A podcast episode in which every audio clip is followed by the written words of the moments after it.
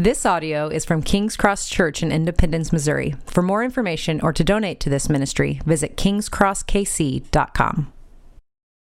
This morning's reading comes from John chapter 1, verse 14 through 18. You can find that on page 886 in the Pew Bibles in front of you. This is John 1, verse 14 through 18.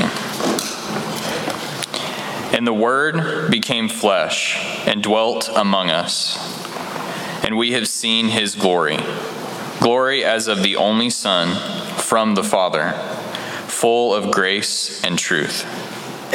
John bore witness about him and cried out, This was he of whom I said, He who comes after me ranks before me, because he was before me. For from his fullness we have all received grace upon grace. For the law was given through Moses, grace and truth came through Jesus Christ. No one has ever seen God, the only God, who is at the Father's side. He has made him known. This is the word of the Lord. Good morning.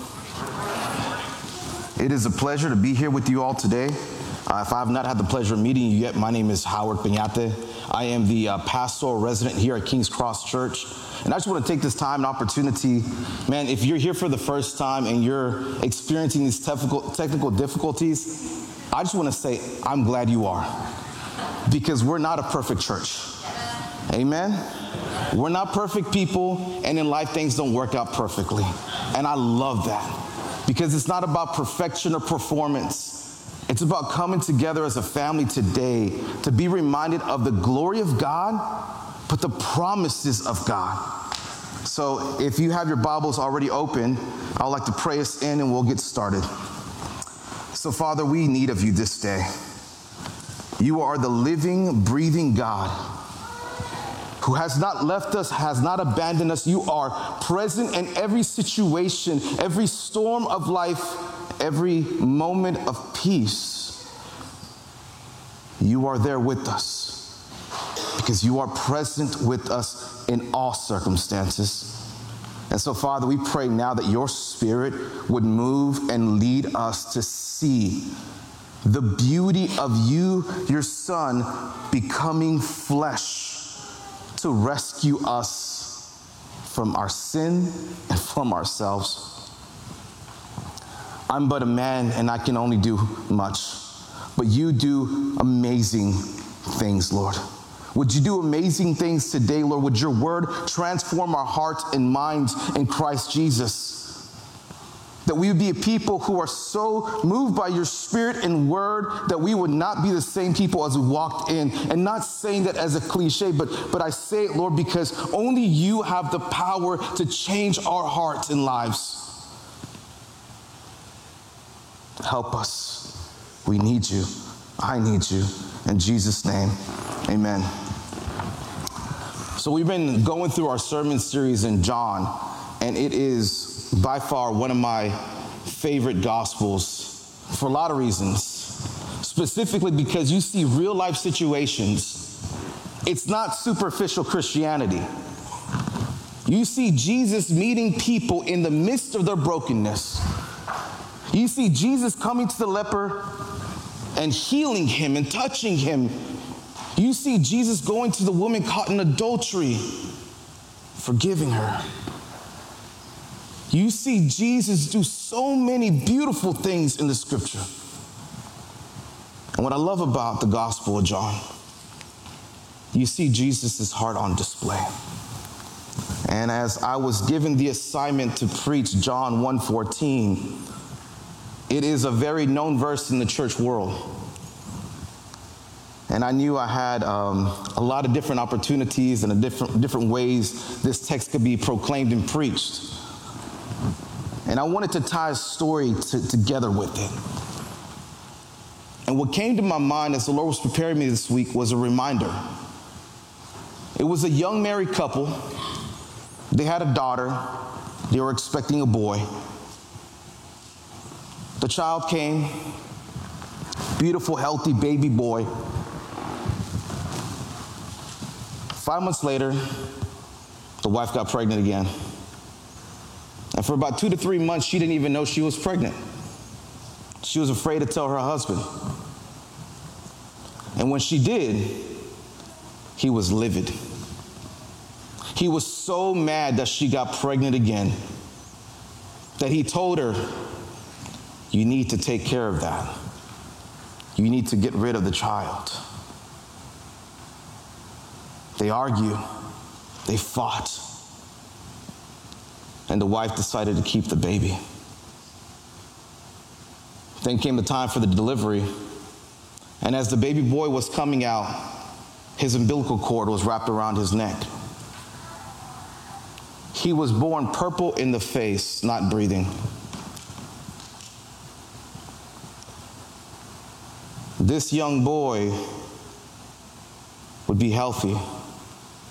He would live a life of rebellion. And by God's mercy and God's grace, God would save him at the age of 17.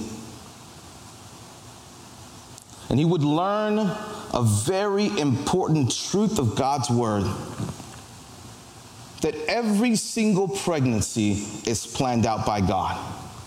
Can I get an amen? amen? Because his word says, he says, I formed you and created you in your mother's womb. God is the one who has control. He's the one with the creative genius to make us and form us to the character and nature that we are. This young boy, I know who he is because that is me.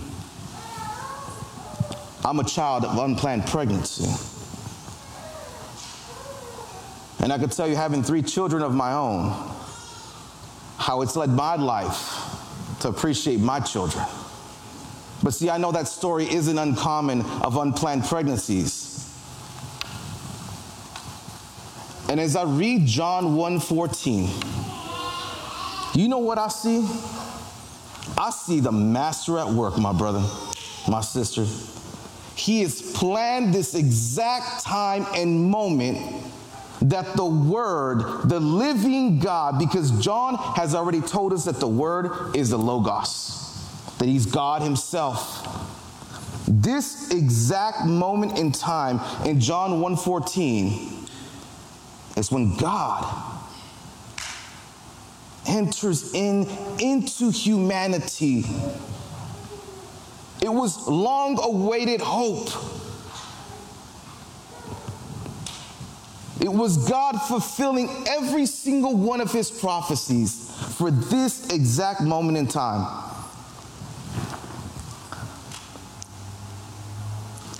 If you're taking notes today, I want to give you my main idea I'm going to tell you where we're going to be going today.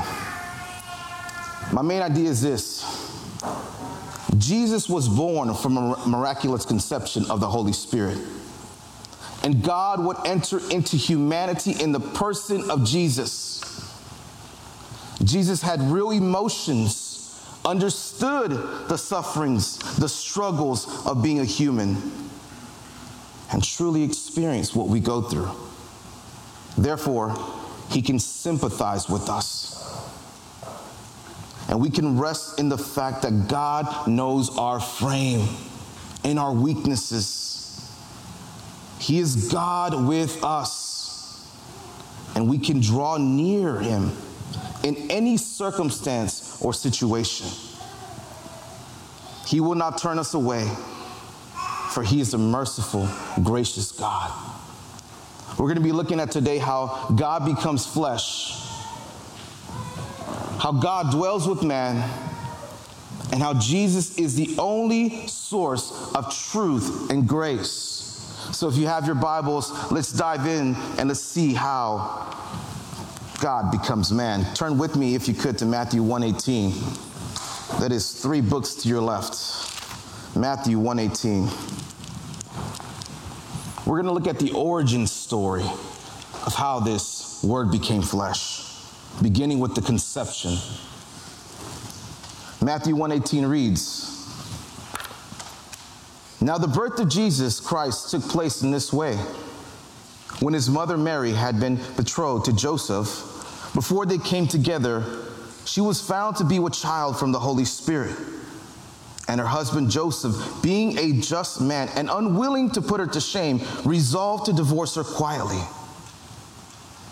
And as he considered these things, behold, an angel of the Lord appeared to him in a dream, saying, Joseph, son of David, do not fear to take Mary as your wife, for that which is conceived in her is from the Holy Spirit.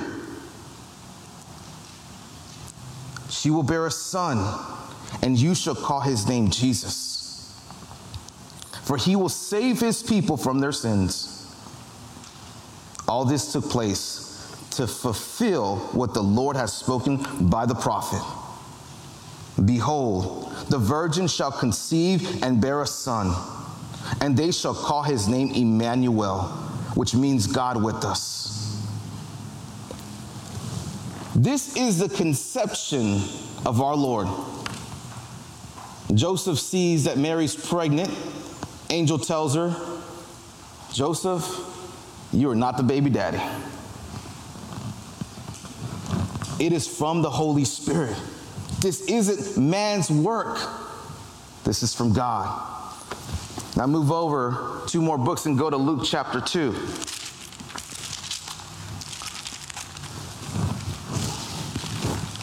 We're going to see the birth of Jesus. This is the moment in which the Word becomes flesh. Luke chapter 2, verse 6. And while they were there, the time came for her to give birth. That's Mary. And she gave birth to her firstborn son and wrapped him in swaddling cloths and laid him in a manger because there was no place for them in the inn. And in the same region, there were shepherds out in the field keeping watch over their flock by night. And an angel of the Lord appeared to them, and the glory of the Lord shone around them. And they were filled with great fear. And the angel said to them, Fear not, for behold, I bring you good news of great joy that will be for all the people. For unto you is born this day in the city of David a Savior, who is Christ the Lord. This is the moment the Word became flesh. This is the moment in time that God, the second person of the Trinity, puts on flesh and blood and is born in a lowly place, crying, in need of a mother to feed him. Think about what that means. Jesus was going to experience childhood, dependency upon his parents for every single thing that he would need as a child. Let's look at Jesus' life in action. Turn over several verses to verse 40 in chapter 2 of Luke. And the child grew and became strong, filled with wisdom, and the favor of God was upon him. Cross over, look at verse 52. And Jesus increased in wisdom and in stature and in favor with God and man.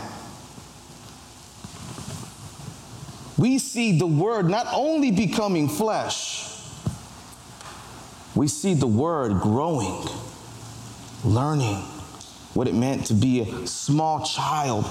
Man, there, there is a, I will acknowledge the mystery behind that. Like, we don't know if Jesus was like my 11 year old boy, if y'all met Elijah, man, he is something special. But he, he will say things and do things, and I'm just like, Jesus be with them, protect them, you know?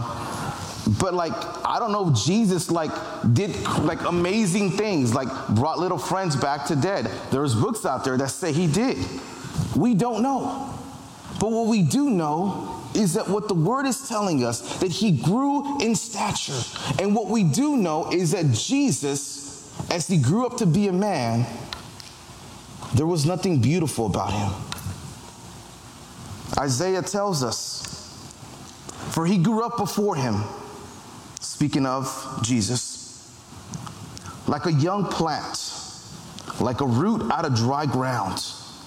He had no form or majesty that we should look at him, and no beauty that we should desire him. So, you know that stained glass window of like white Jesus with the blue eyes and the perfect face? Like, that, that ain't Jesus, y'all. You know, just so y'all know.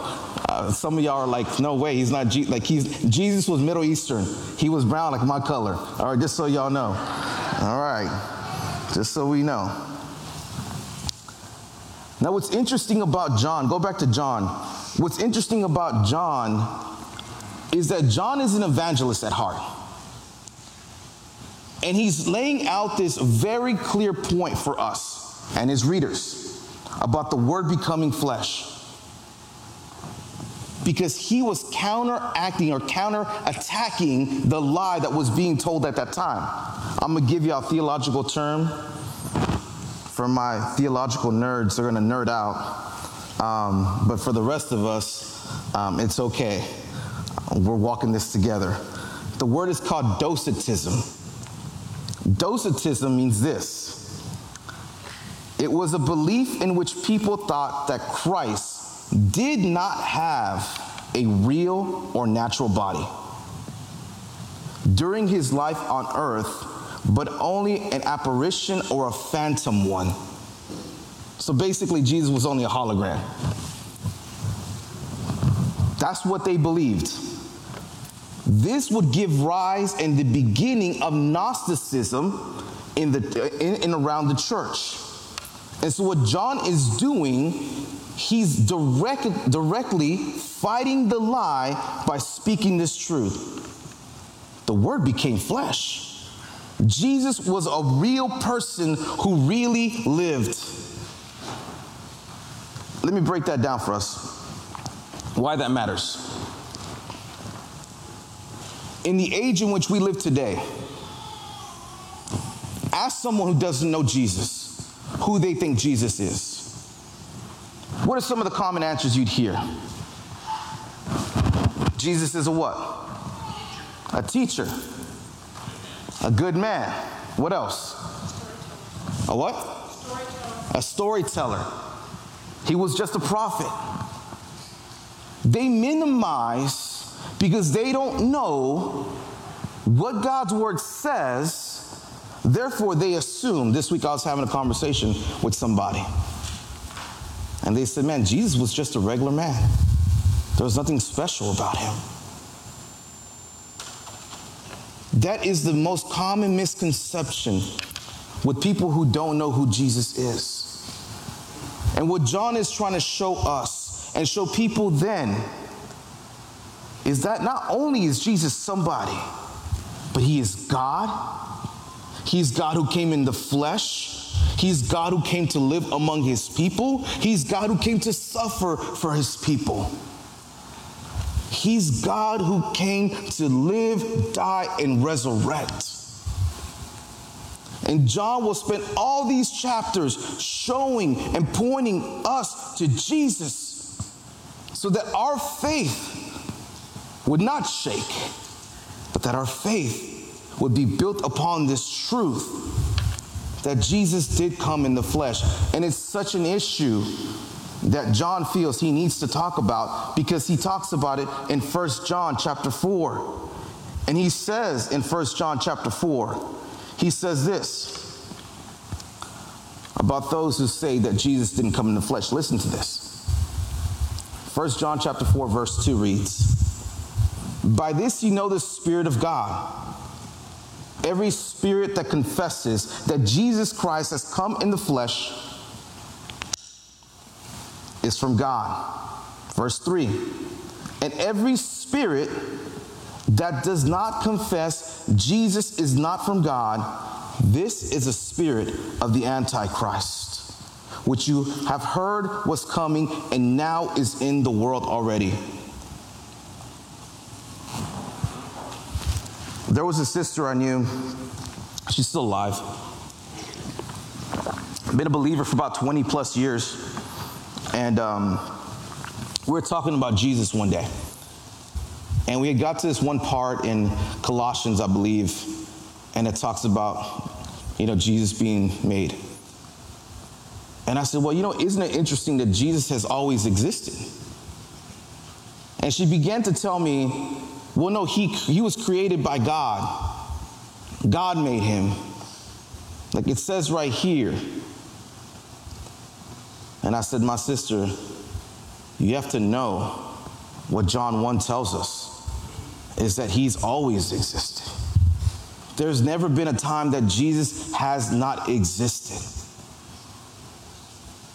You may have a wrong view of who Jesus is, but allow Scripture to inform you that you would know that Jesus was a physical person. See, family, the incarnation, that's what I'm talking about today, is God becoming flesh.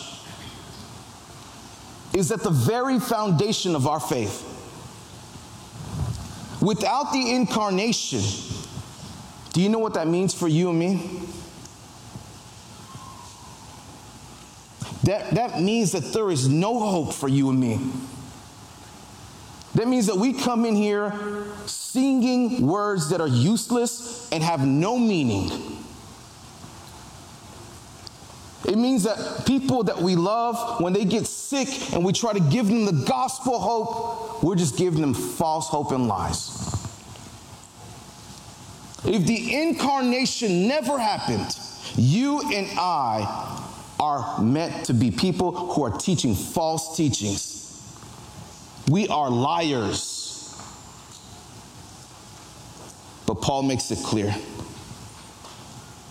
He makes it clear that the resurrection did happen. He makes it clear that Jesus did live. The incarnation tells you and me today that God not only hears us and sees us, but He's experienced what we've lived.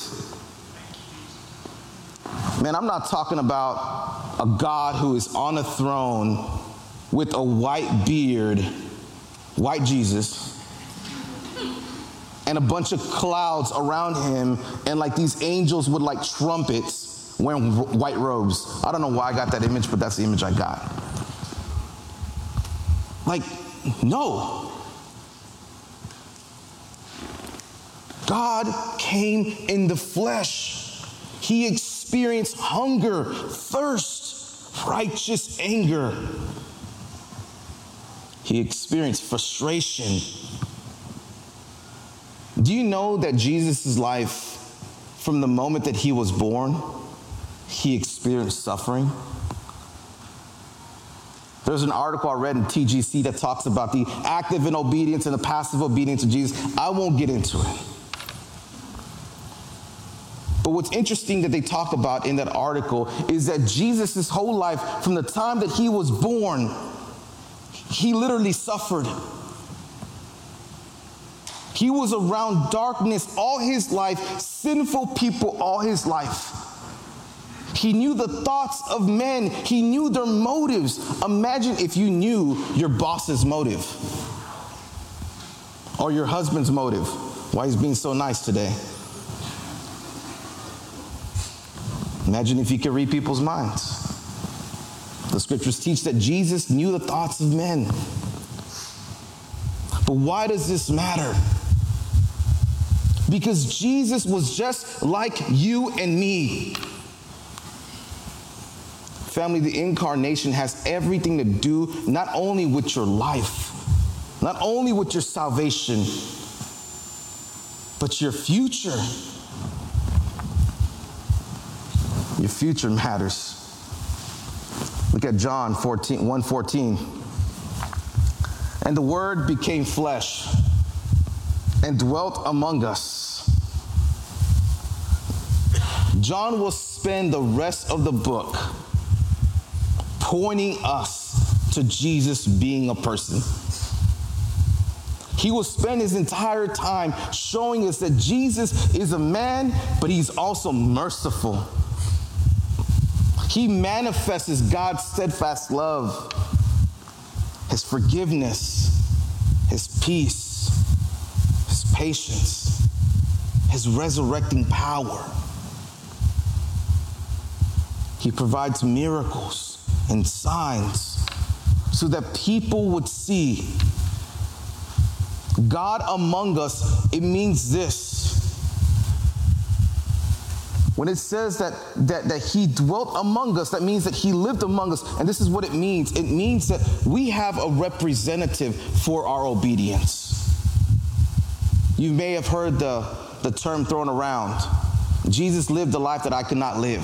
Have y'all heard that before? Have you ever wondered what that really means? It means that Jesus obeyed for you perfectly. And we needed that family. Look, I, I, know we're coming in here, every one of us, with our own baggage. And some people's baggage are like, it's, it's overloaded.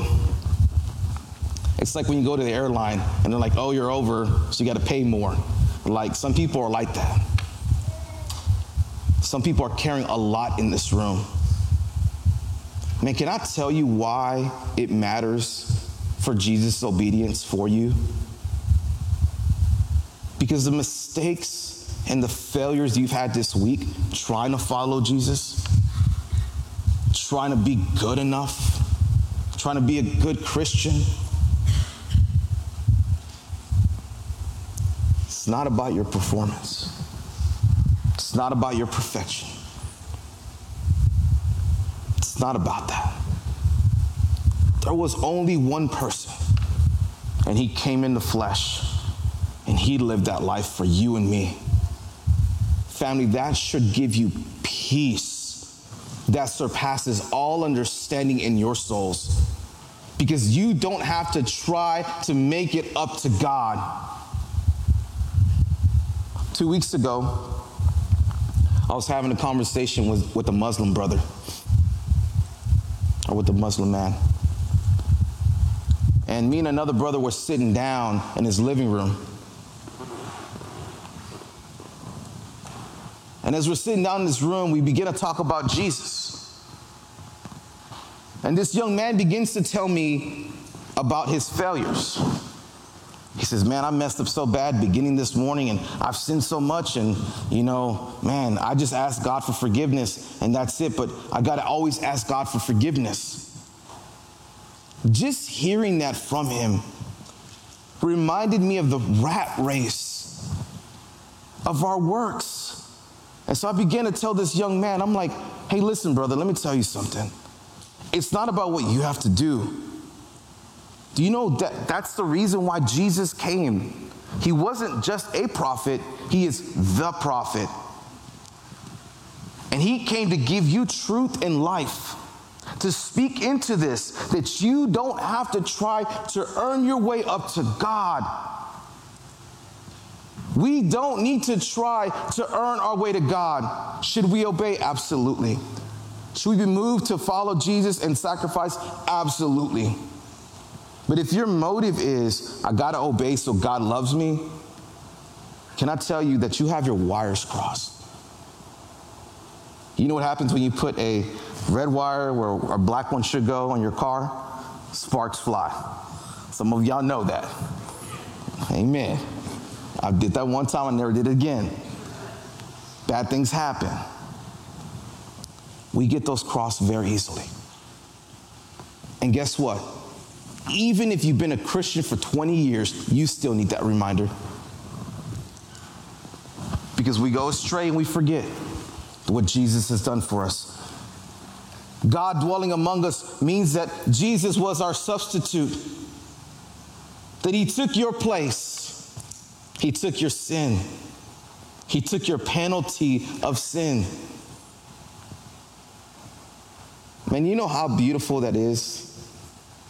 To know that Jesus took all your sin, all your basura. You know, basura is trash. Yeah, I'm speaking in tongues over here. I'm gonna get kicked out of here. Basura means trash. All our sins, all our junk. Jesus took all of that and he bore it upon himself. It amazes me that we have a God who would do that for us. And Jesus is the one who carried it. Your sins, my sins at the cross. No matter the sin, no matter the offense. You know how scandalous that sounds? But that is the radical mercy of God for sinners. Some of y'all have not had a hard life. Where I was preaching at last in the church I served in Houston, I did inner city ministries. And a lot of people in, those, in that city, in that area, um, there, was a, there was a big drug problem and alcoholism. A lot of different sins where people's openness and brokenness was exposed. It wasn't hidden behind closed doors. We need the reminder that Jesus took all our sins. We needed a mediator. God dwelling amongst us is Jesus being the mediator for us to not only broker peace, but to speak peace for us. We needed Jesus to be our high priest. Turn with me if you could, uh, Hebrews 4:15. I'm limited on time, so I got to wrap it up. Hebrews 4:15. I'll read it to you. For we do not have a high priest who is unable to sympathize with us in our weaknesses, but one who in every respect has been tempted as we are, yet without sin. Let us, someone say, let us.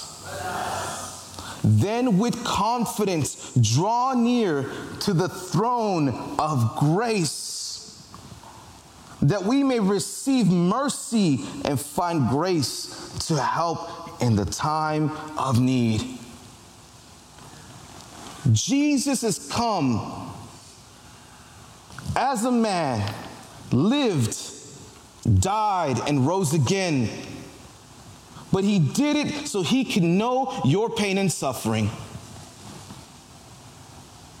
To know how to meet you in your brokenness. So, why do we not believe that? Why do we try to carry our own problems? Why do we try to carry our own situations on our own? We don't need to. This text is an open invitation for us all. Notice what the throne is called. It's not called the throne of judgment. Praise God for that, right? For real. For real, for real. But it's called the throne of grace. He makes the invitation for us to go freely. If Jesus never would have dwelt among us, we wouldn't have been able to have that opportunity to approach God. Moses could not even approach God. Only one could, and that was Jesus. So we can come with this invitation with our trials, with our sin, with our unbelief, with our brokenness, whatever it may be, wherever you find yourself today. I tell you, like I tell myself, there are days, I'm gonna be honest, there are days I don't believe that truth. Is anybody else like that? Or am I the only one? Okay, there's two people. Man, praise God. Two people in this whole room. There are days I don't believe that. And I call upon God. And I say, Lord, help me. Help me with my unbelief. Help me believe your word today because I need you. Family, I'm telling you, when we see the importance of the incarnation, of what it means for you and me today, it means that we come from a long line of other believers who have lived and died on this truth and are alive today. Those who have died and gone before us, they're in glory, praising and singing God. And I will see my grandma, I will see my family members one day, and that is the truth of the gospel. And that's what I put my hope on. That my hope is not for this world alone. Our hope is in a future hope where all things will be made right, where every broken thing will be restored Will there be no more pain, no more suffering? And how we know that is because Jesus came. He made good on his promise that one day he would come in Genesis 3:15 that the seed would come. That's Christianese for Jesus. The seed is Jesus. He came. He filled over 350 prophecies. He came for you and me. If you could take anything from today, one takeaway is Hebrews 4 that you have a high priest who can sympathize with you in your weakness. You are not alone. Do not try to do it alone. I'm telling y'all, like I tell myself, I'm not here to scream at you. I'm here to encourage you that your faith would be filled with the truth and the knowledge and the grace of God, that His word would transform you. I'm short on time. Let's pray out.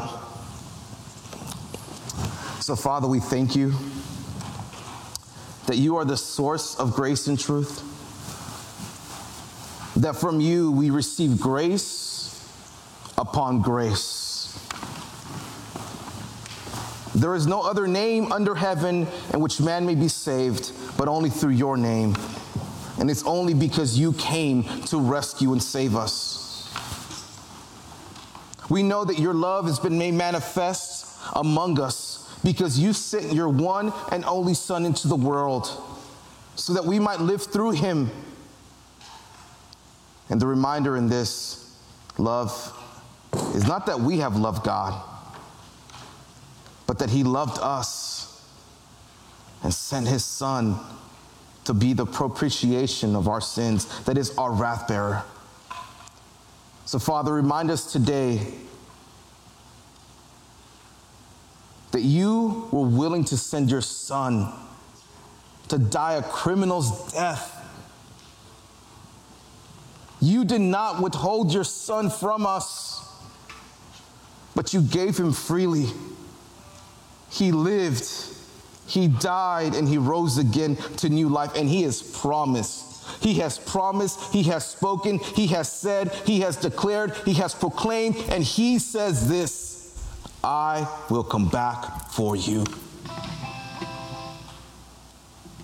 Let our hearts not be troubled by today's troubles or tomorrow's worries, let our hearts be firmly fixed on the foundation of Christ. In Jesus' name, amen.